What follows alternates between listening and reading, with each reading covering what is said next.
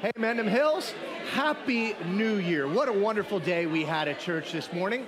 The only thing that went wrong was a little bit of technology. So I'm out here to welcome you back to this morning's services.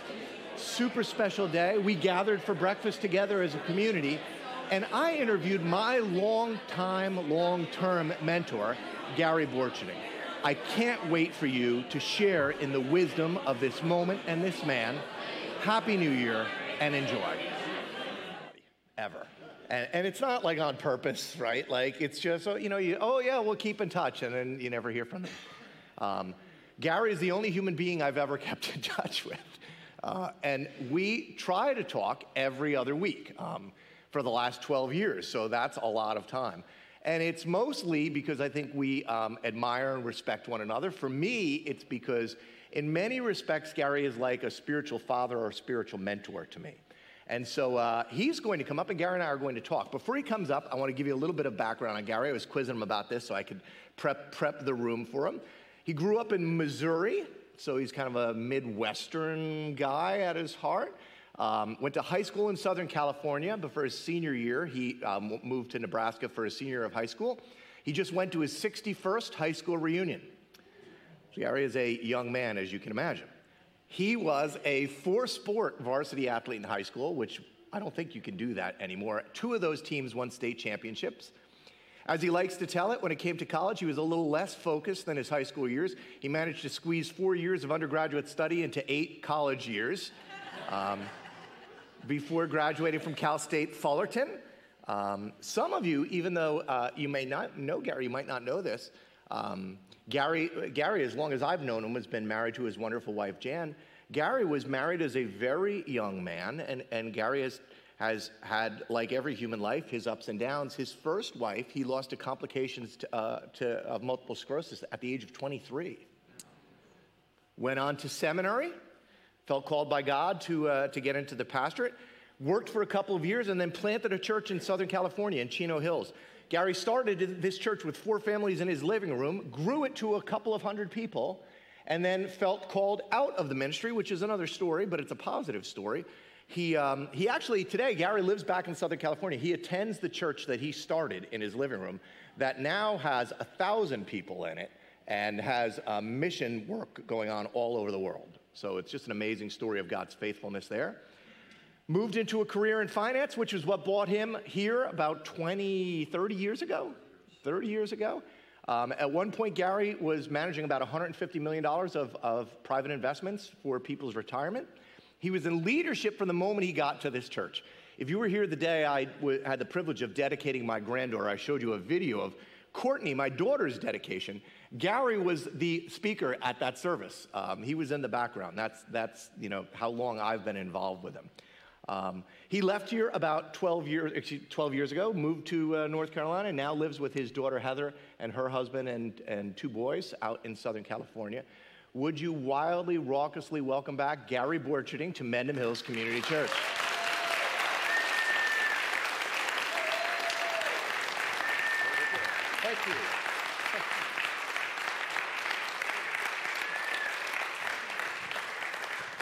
And so today, this is a, just a conversation. I want you to experience what I get to experience every other week for the most part, where we just talk and, and pick each other's brains a little bit.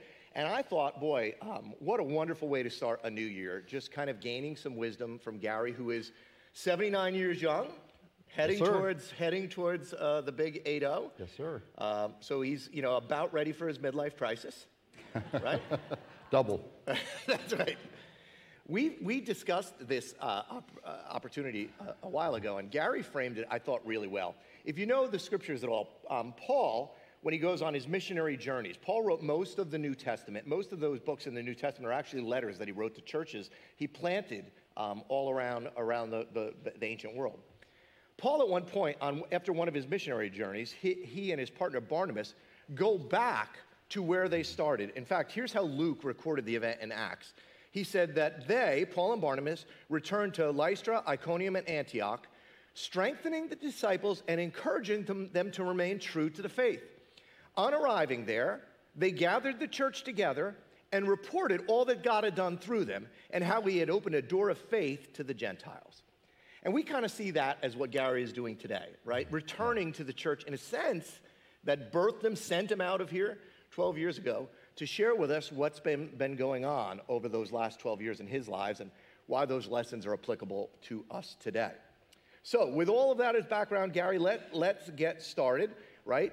Give, if you were, if you were Paul coming back to Antioch, and this is your own little Antioch, tell us um, what has been going on over the last 12 years. What are the great lessons that you would, you, like Paul would come back and say, Church, you need to hear a couple uh-huh. of things?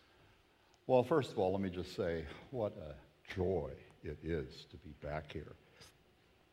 And I know there are going to be times during this time when I'm going to get emotional. It just happens. Um, and I've, you know, you hear people say when they're being introduced or something, it's, it's really humbling you know, that for, and, and, I've always thought that's a little phony. You know, I would never say that. Guess what? you all bringing me back here today, John, your invitation, it, it, it really is humbling. I mean, uh, it's just great, great to be here. When uh, Jan and I were talking about retirement, and we were getting serious about that, uh, one of the things that she said, she always had, and still does to this day, have words of wisdom.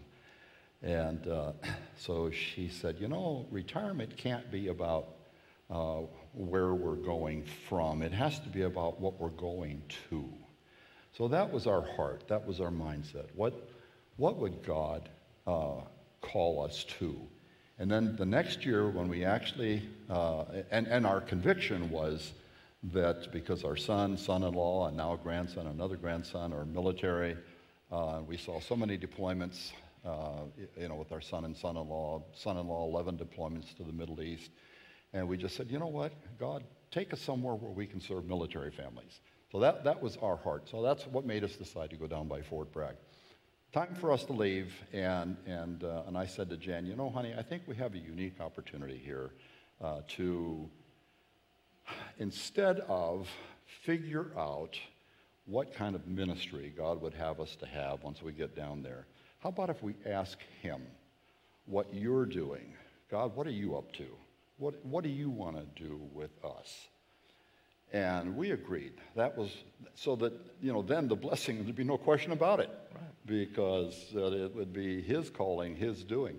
So we get down there and promptly found nothing to do for a year. That drove me crazy. Yeah, I can imagine you. Man, man, I was pacing the house sometimes. Honey, why are we waiting? Why are we waiting?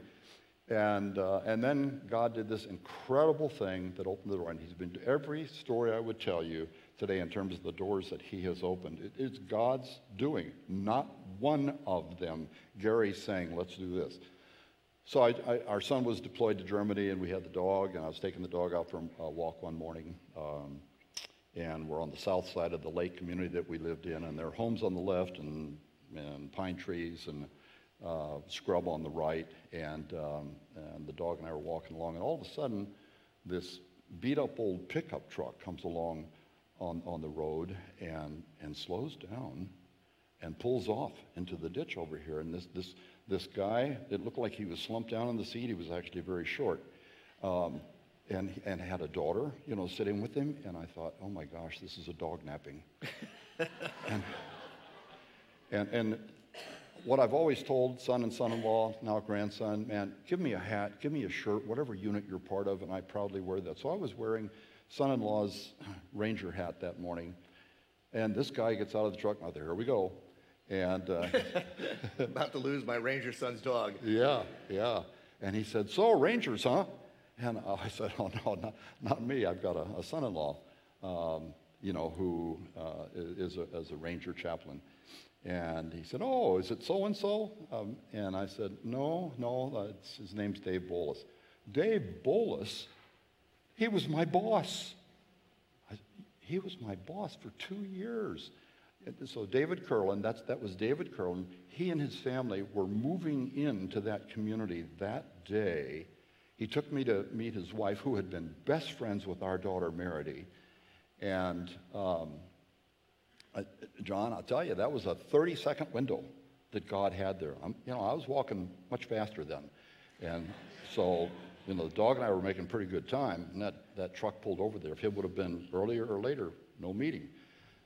Uh, and then God parlayed that into meeting with David, you know, for a few months, and then he introduced me to quite a few of the Army chaplains at Fort Bragg, and that got us into ministry together. It got us into ministry with the uh, John Eldredge's Wild at Heart ministry. Um, I, I, would not, I, I wouldn't have known who to talk to to meet those chaplains. God did that. Um, there was another ministry then, that, well, there are two ministries that God provided to us while we were there. Uh, a neighbor of ours, who was also my dentist, uh, one, one day after we were there about three and a half years, said, Hey, we lost our pastor. Gary, would you be interested in being a pastor? Because I had been a pastor back in the day in California. He knew that. And uh, come on, Dave, you know I'm retired. I'm not interested.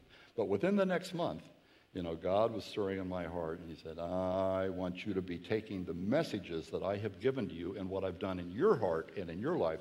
I want you to take that to a, to a, a, a bigger audience. Okay, so I went back to Dave and said, Hey, Dave, if you need a pulpit fill, a pulpit fill, I'll, I'll be glad to do that for you. They wound up bringing me on as interim for six months.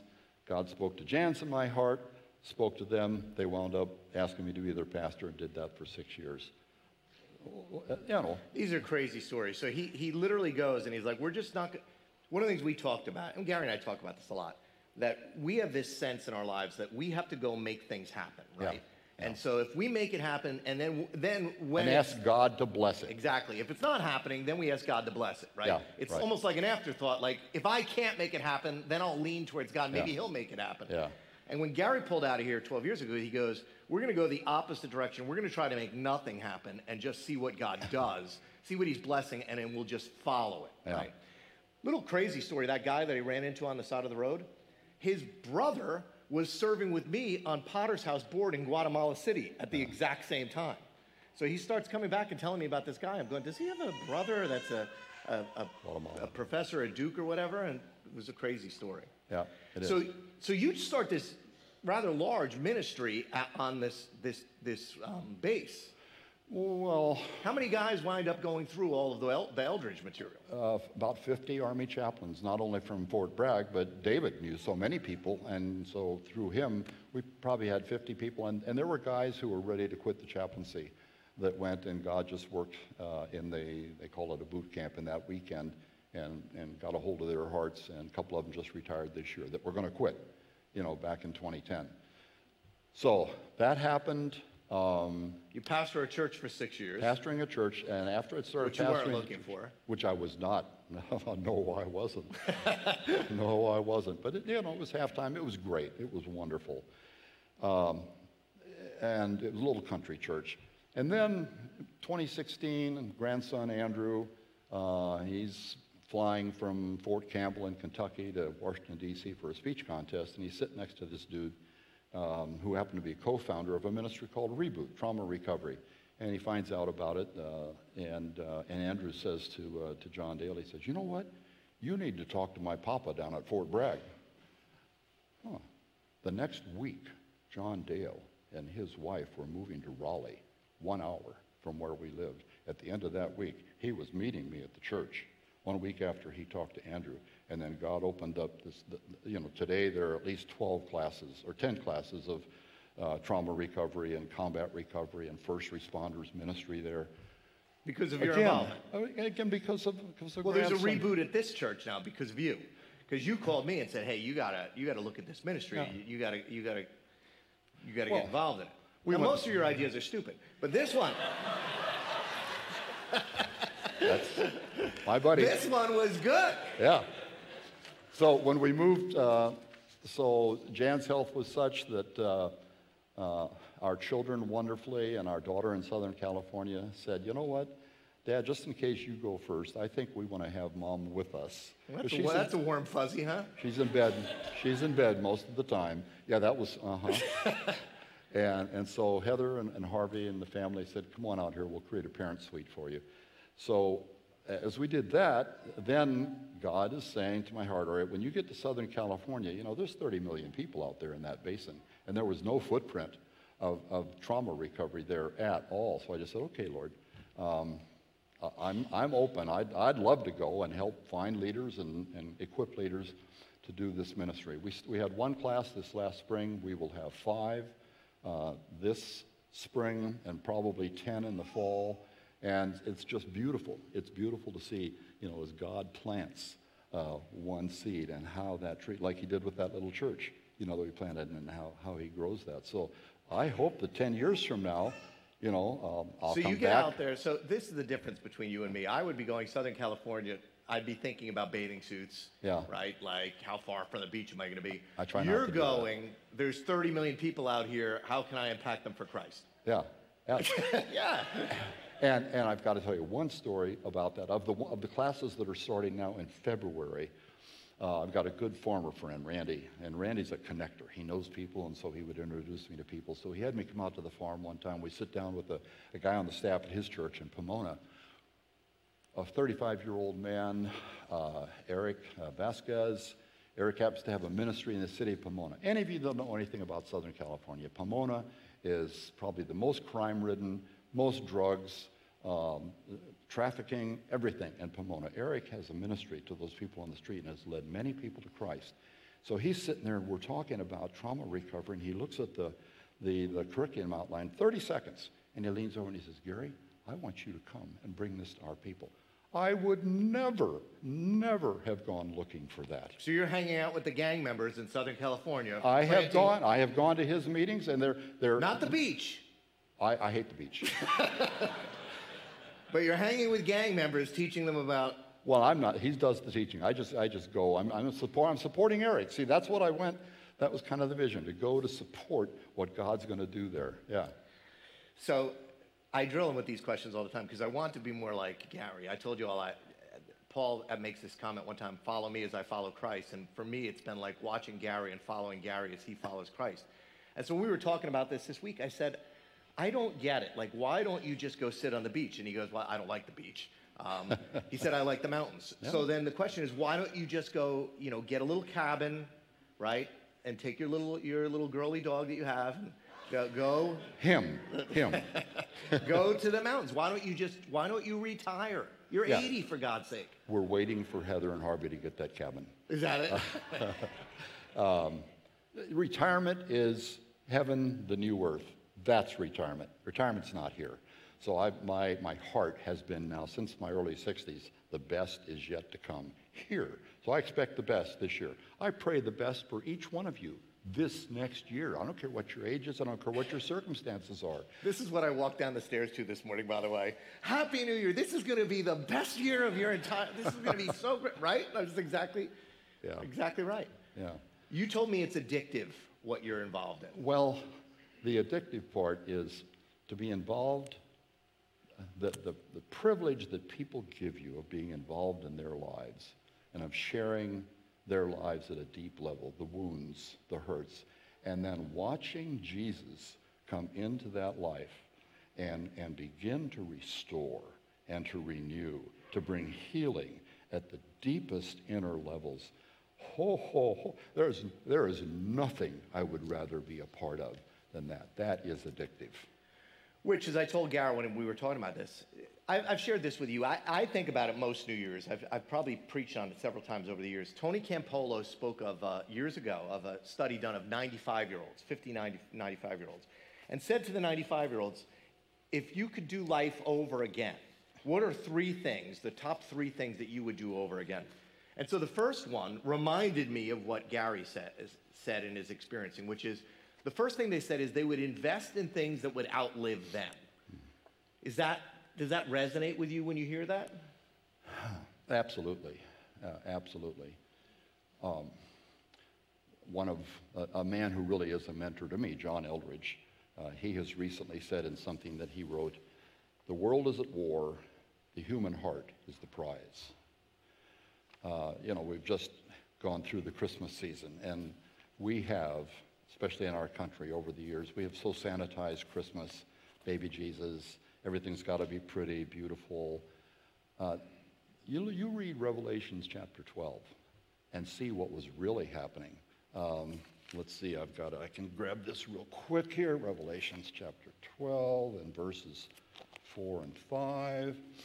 The dragon stood in front of the woman. The dragon, we're referring to Satan, to, uh, to the devil here, stood in front of the woman, um, Mary. Doesn't say that here, but that's who it was, uh, who was about to give birth, so that he might devour that child the moment it was born. She gave birth to a son, a male child, who will rule all the nations, Jesus. So, right from the get go, Satan was out to, he wanted to take Jesus out in his birth. He, and, and so he convinced, and you know the story, he convinced King Herod to, uh, before Jesus would have turned two years old, to commit, commit mass murder in the village of Bethlehem. He sent his soldiers down there, they killed all the male boys. Satan was serious. He wanted, he wanted Jesus. God had, you know, with his mom and dad, taken him out of there. Well, fast forward to 2023, that same enemy, we ha- there's a spiritual war going on in our lives. Uh, if you know Jesus, you, you've got a, a target on your back. He is, uh, you know, James and, and Peter talk about him uh, prowling about that he might not derail you a little, but devour you, take you out spiritually, make you neutral. That is what he wants to do. So um, that, uh, that war is going on and uh, for, for the human heart. Um, and, and so to be able to express that to people and how much God loves them. And then to, to those who are believers, how much Jesus wants to enable us, you know, to be able to do the things that is our heart to do. We desire to be obedient. Why is the heart so, so when, when we talk on the phone, you're always asking me, how's your heart? How's your heart? Yeah. Why is the heart so important? Well, uh, uh, you look at uh, Proverbs 4:23, you know, take care of your heart because it's the wellspring of life, that inner core of us. A- And of course, the scriptures talk about things coming out of our heart, all of the evil things that come out of our heart. So the heart, the heart is crucial. Um, uh, Colossians, do we have Colossians 1:29? I think we have Colossians back there. Do you have that verse, Kara? Colossians 1 28 to 29? There, it's up on the screen behind us, Kara. Okay, I'll take your word for it. Uh, the second part of that, where Paul is talking about the ministry that God has called him into, and, and he says, I strenuously contend with all the energy Christ so powerfully works in, in me. Another translation says, in, in your energy, Jesus, which so powerfully works within me. So, yes, there's spiritual warfare. Yes, we have an enemy who wants to take it out. Do you want to walk with Jesus? Are you serious about that? Do you want to love your husband, love your wife? Uh, you know, with the love that Jesus has, with an agape love, which, by the way, I can't and none of us can sustain that kind of love, but because Jesus lives in us. Oh, take a look at uh, John 14, 23. I discovered this verse a few years ago and I thought, I've read this many times. How did I not see this? Um, where Jesus is saying unto his disciples, If you love me, you will obey me, and my Father will love you, and we will come, get this, we will come and make our home in you. Hmm. Is that intimate or what?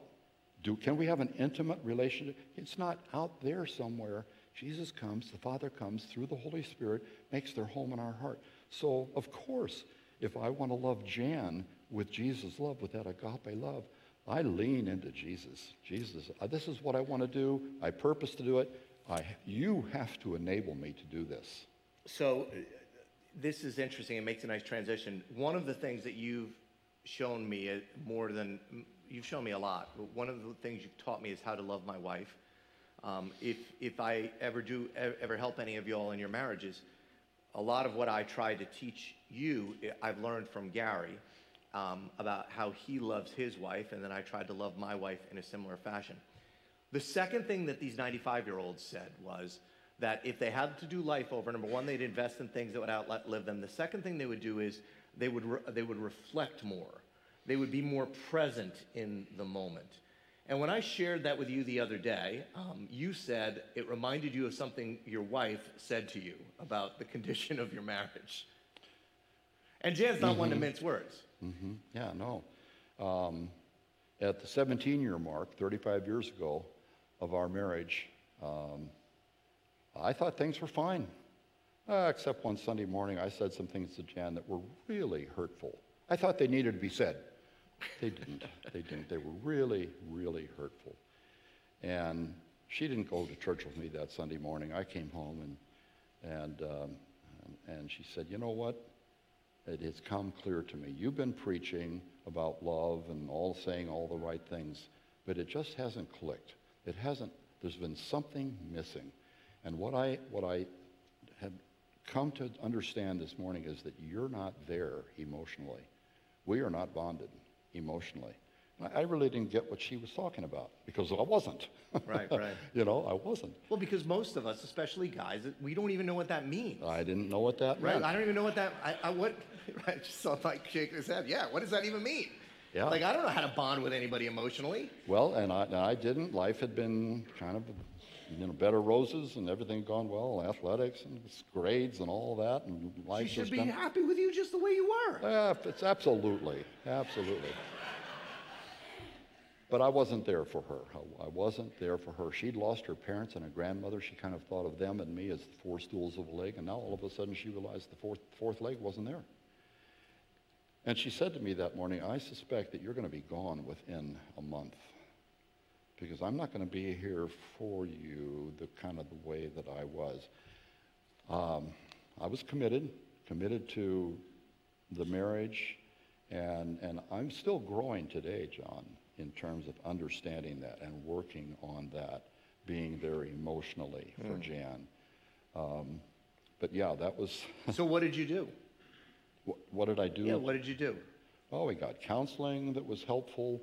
Um, but I, I just really started to try to listen more, uh, to, to listen to her, uh, to be, to spend time with her, um, with our children.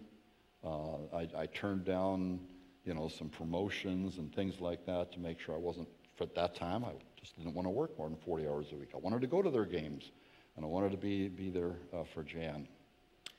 Yeah. That. So that concept of be reflect more, be more present in the moment. Right. Um, you and I talked about when we, you know, one of the things that Joan and I did when we got married too. We said, look, we're never getting divorced. It's not going to be an option. We're never going to talk about it. We're never going to bring it up. Right. But and that's great. But that doesn't. That just means you might have a really crappy marriage for a long time, right? I mean, that's what it could mean, It could mean that. right? And so the key is not that can't be the goal. The goal can't be to not get Stay, divorced, right, right? right. The goal is to love one another. to love more. And we love each other today more than we ever have. She, from her, Jan's in bed about 95% of the time, but boy, is she with me. And I th- think she would say I'm with her now. In fact, Gary told us the other night this is the longest he's ever been apart from his wife in their life. Is this trip Yeah. today? So it was uh, an interesting story. Two months ago, I would have said Jan was in bed 95% of the time. And then our daughter and son in law said, You know, we're just not going to be up to decorating the house for Christmas this year. Mom, Dad, would you be willing to do that?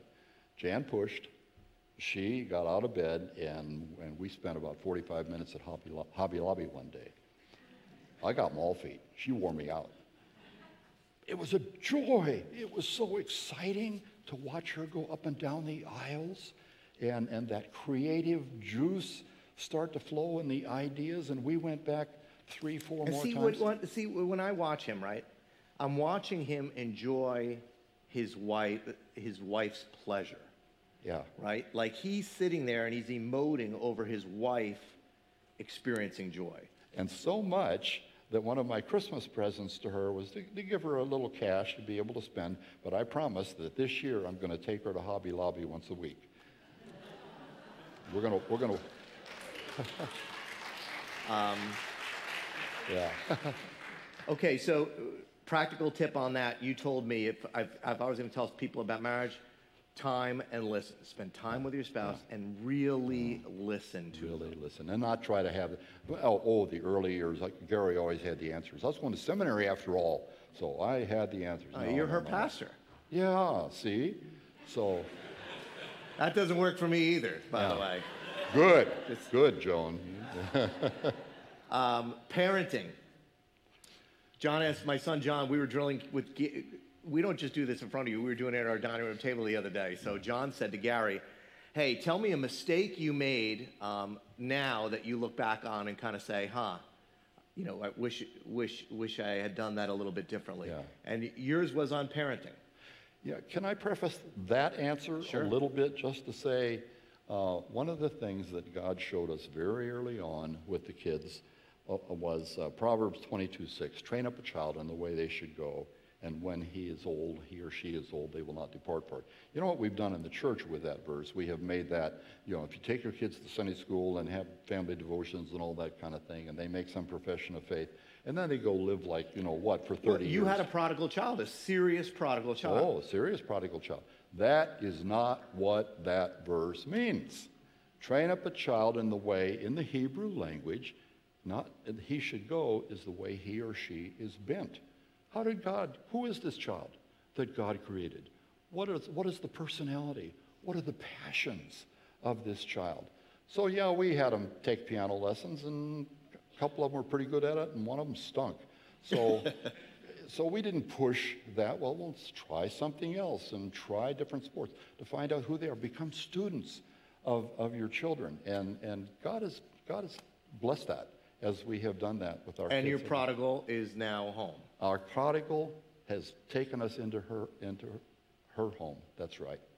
Yeah. So, I mean, she, when we moved here in 1992, she said, Mom and Dad, can I go back to Southern California? I want to go to community college. I want to become a flight attendant. She didn't want to become a flight attendant. She had a friend back there who was going to get an apartment and just into drugs so bad. Um, You almost night- lost your daughter. yeah, One night she had more than five drugs in her body and should have died. Um, six months later, long story short, she came back here. Jan drove her across country detoxing, and, uh, and she made a genuine, deep commitment to the Lord two months later, and she's a joy. Yeah. Um, yeah, it's a great Yeah. story. The thing you wish you had done differently? Yeah, thank you. Um, again, I'm not sure how this idea uh, germinated and came out, but you know, a lot of times kids hear, no, no, no, no, no, you can't do that. No, you want to do it? No, no, no. We, we give a lot of no's. So I just said to Jan, honey, every time we can, let's say yes. Let's say yes to everything we can. It's not a bad idea, but I think in the teen years, I said yes to things I, I, I shouldn't have. And I know I did because the kids have fed back that, that that allowed them into situations that they've regretted, the kinds of things that happened, and, and I do too. So I, not that I would have been more strict, but I would have been more on it, watching, uh, you know, maybe more aware and, and not said yes to everything. In my kids' teen years, I used to always say to them, my job is to set you up to, to be successful. Absolutely, to launch them. Right. And so you're not going there tonight because that is not going to create an environment for you to be successful. Yeah. And they Yeah. hated that statement with a passion. Right. Um, John used to really hate it, and now he said to me, "That's one of the better things that you all ever did." And say was, "No, no, that's going to create an opportunity for you to." To, to fail, and my job is not to put you into environments where where you're going to make bad life choices. We should have had this discussion all those years ago so that I could have. right. Yeah. I, I could have at least given you something. That would have been great. Last thing the 95 year old say said was, um, if we had to do it over again, we would risk more. Tell me about a life of risk and play versus playing it safe all the time. You know, honestly, I think, John, we have, we have been reeling, again, this, and and I would just say to anything you would say about my life or what you see or hear, by the grace of God, by the grace of God, we are, I am who I am, period. So risk is something that we've always embraced. When, when we came here from Southern California, the job that I was offered um, was a job. It was. It had a two thousand dollar a month salary for three months, and the house that we got in Randolph had a seventeen hundred dollar a month rent tag on it. That's not a lot of margin. In fact, whatever savings we had, and they weren't great, we used them. In fact, we used them right up to the point where there just wasn't any more savings. And it was right at that point when the lines intersected and the income from this new job enabled us to continue. So our son was at West Point at the time, and we were thrilled to be here for the last year and a half, you know, of, of his time. And, and it was just great. And, and I was here three weeks after, you know, I got to, to New Jersey because a client told me, yeah, there's some churches in, in Mendham. There's this one out on the edge of town. It's kind of weird. uh, and I, and I, he told me a little bit about it. I thought, that sounds like my kind of church. So, you know, wound up here. Um, I like to brag about Gary's, all of Gary's kids. Gary's son that he just mentions ca- casually is the highest ranking military officer um, in the Joint Chiefs of Staff. He reports directly to General Milley. Yeah, a lawyer. He's the highest ranking JAG. Mm-hmm. So it's a pretty impressive, uh, yeah. pretty impressive lot that he's and our, got. And our son-in-law is a command chaplain for Special Forces at Fort Bragg. Yeah. And next, next week will be his general board. So we'll just see what God has for them. But this is God. Yeah. this is God. No, and, and, and, that concept, parents, of the church sometimes tells you um, A plus B equals C. You do A, you do B, your kid will be C. It's not true, and the scriptures never promise that. But it lays a lot of guilt on parents. Yeah. Um, right? And so yeah. we need to kind of free people up from that. Yeah. What does, at 79, almost 80 years old, what does it mean to have led a successful life? Well, uh, the parent suite that Harvey and Heather have created for us is 250 square feet. So our space is 250 square feet. Our largest home we've had was here, about 6,000 square feet, and everything in between over the years. I feel like at this stage of our lives, I'm the most successful that I've ever been. The, the square footage doesn't matter. Um, it's enough. It, it's enough. Big bank accounts, retirement funds, and all of that. that that's important. I'm not. What nice. makes you feel successful?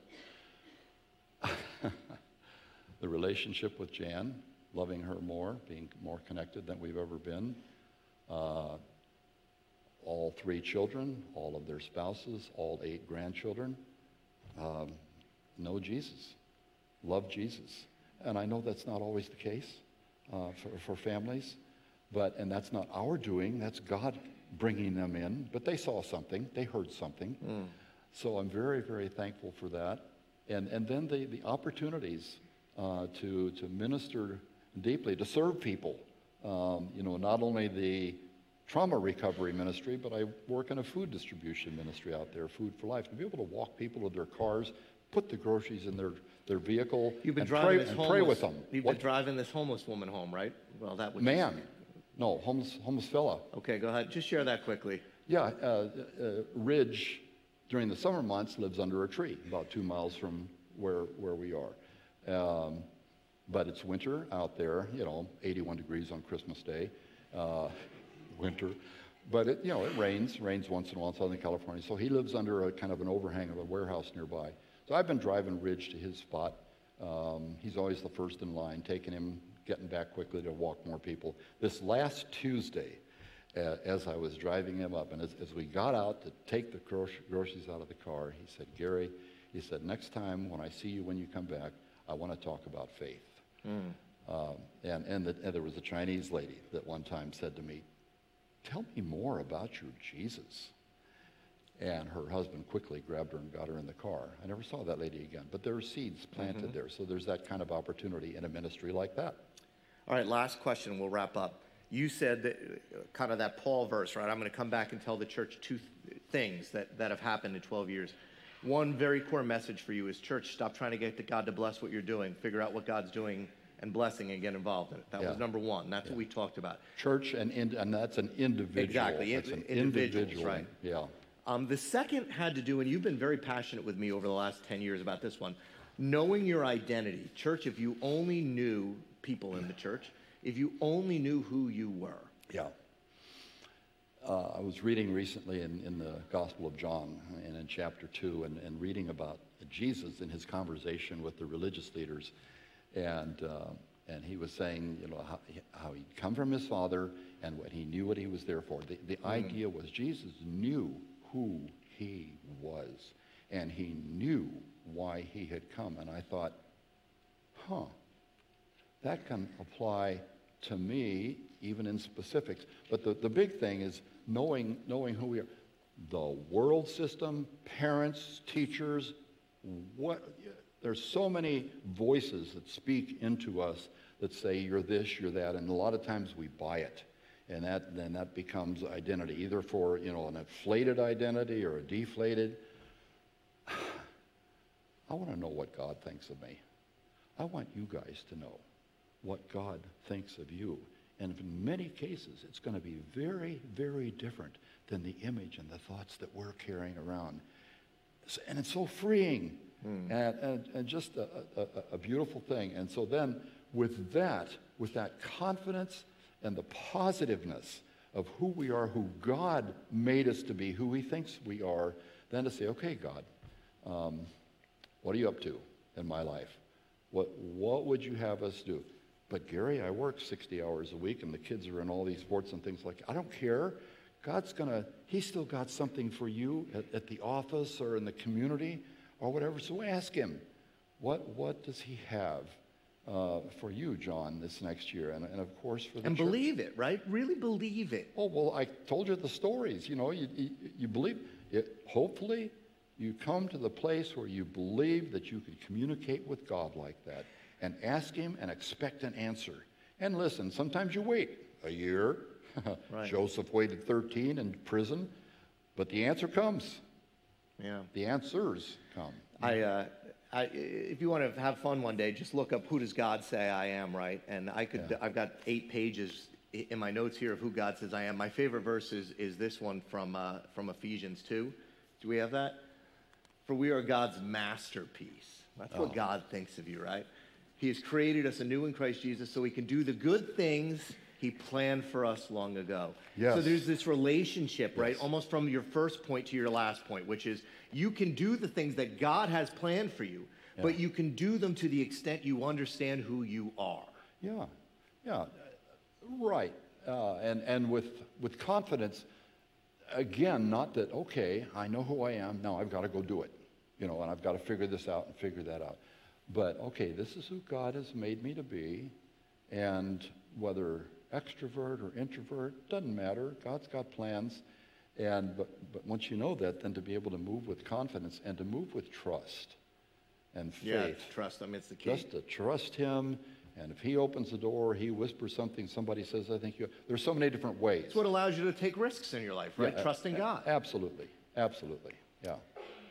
Uh, you're going to pray, and we're going to end before you pray, um, I know it's on your heart, understanding the kind of church we are, that we attract a lot of folks from the community.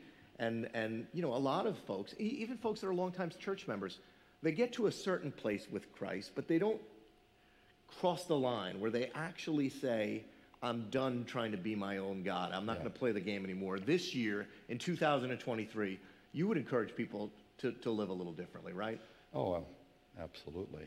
Absolutely. Uh, the, the world is at war, and the human heart is the prize. So, for every one of us, God wants our hearts. If, if you don't have a relationship with Jesus at this point, that's a heart thing, and that's, that's a decision. Either we either accept or reject. And if you're here this morning and you've kind of been on the fence, or there's been some, some way in which you have not accepted Jesus yet, but you're hearing enough uh, that you say, you know what, I, I, am, I am ready. I am, I am ready to, Jesus said, repent and believe. Peter on the day of Pentecost, that's what he said, repent and believe. Which means change the way you think, change the, your mind, the direction you're going. Right, and, and, and, and renounce that and, and accept. So if you're here this morning and you haven't accepted Jesus, this, this babe who was born to save you and me from our sins, and then to heal our broken hearts, Isaiah 61 1, and, and make something of our lives. Boy, would I encourage you to start 2023 this morning, now, by making that decision mm. to, from the heart, to accept, to receive Jesus into your life as your Savior and as your Lord. And then for those who have already made that decision, um, ask him. Just ask him, okay, who am I from your standpoint? Scriptures, talk with others who they think that God has made you to be, and then go for it. Uh, just mm-hmm. give him uh, your life completely, whatever He wants to do with it. God, what, what are you up to at work, in the neighborhood, you know, with the teams, with whatever uh, I'm involved in, at whatever age, and, and make this year in Jesus the best year yet. Amen. Would you pray for us? Yeah, I would. I'd love to. So, Jesus, you're awesome. Um, what you have done in coming to this earth, taking on the form, pitching your tent in our midst, all so that you could allow us, my sin, our sins, to put you on that cross so that they could be forgiven, so that, so that the guilt and the shame of my heart and life could be forgiven, and everybody here could experience that. So, Lord, if there are those here this morning that haven't quite made that decision, but they realize this morning, I'm ready. I'm ready. That's what I want. Bring them in, Jesus. Bring them in uh, to the kingdom. Give them a confidence, a trust that, that, that giving their lives to you is not some sort of a stepping away from all the good things of life, but it's stepping into all the goodness of you and all that you have for them here and forever. And for every one of us here that, that already has made that decision, Jesus, um, you've got plans for us. Your plans are always good. They're never for evil. Even though sometimes they involve suffering, but you bring the, sometimes the greatest growth in our lives through, through the suffering. So just, Jesus, we, fresh, fresh on this first day of the new year, we give you our hearts. And we invite you to do with our lives today, this year, in ways that will bring attention and praise to mm. you and lives to you and the greatest joy, mm. the greatest sense of success to us. We pray together in Jesus' name. Amen. Amen. Now, you know, I talk to him every uh, other week. Would you all raucously thank Gary Borchardt for being with us tonight? Am I going down now? You're going Okay. down. All right. With your I love you. Love you, Karen. You got it. Let's go.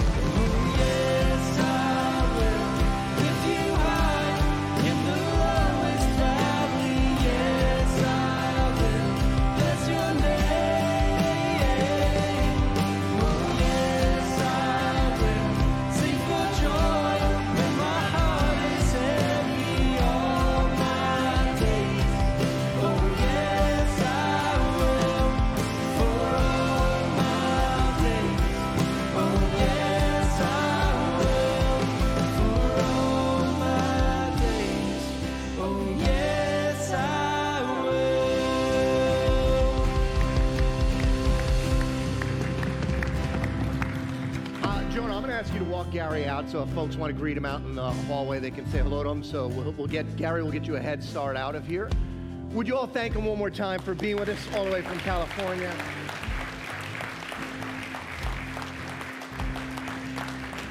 And may I pray over you, my beautiful friends, on this first Sunday morning of the new year. Lord Jesus, I pray that these words the, the, of, of, of wisdom, of a life well lived for you, would take deep seed, as Gary says, that these seeds would, would, would go deep into our hearts and, and would spring forth the fruit of life. Lord, I, I pray that we would be this year a people that wouldn't be asking you to bless what we're trying to do, but instead would look for what you're doing and get involved in it and be a blessing. I pray, Lord God, that this year we'd, we'd learn from those that have gone before and we'd, we'd take heed to their words, that, that we'd invest in things that would live beyond our own lives, that, that we'd reflect more, be more present in what's happening in our daily lives, and that we'd risk more. And Lord God, may, may Gary's words take even deeper root when it comes to knowing who we are in Christ Jesus our Lord. We are your masterpiece. And as we seed it deep in our hearts, Lord, free us up to do the good works that you have planned for us. We ask it all this New Year's Day morning in the great name of Jesus the King. And everyone at Mendham said. Happy New Year, church. I'll see you out in the foyer.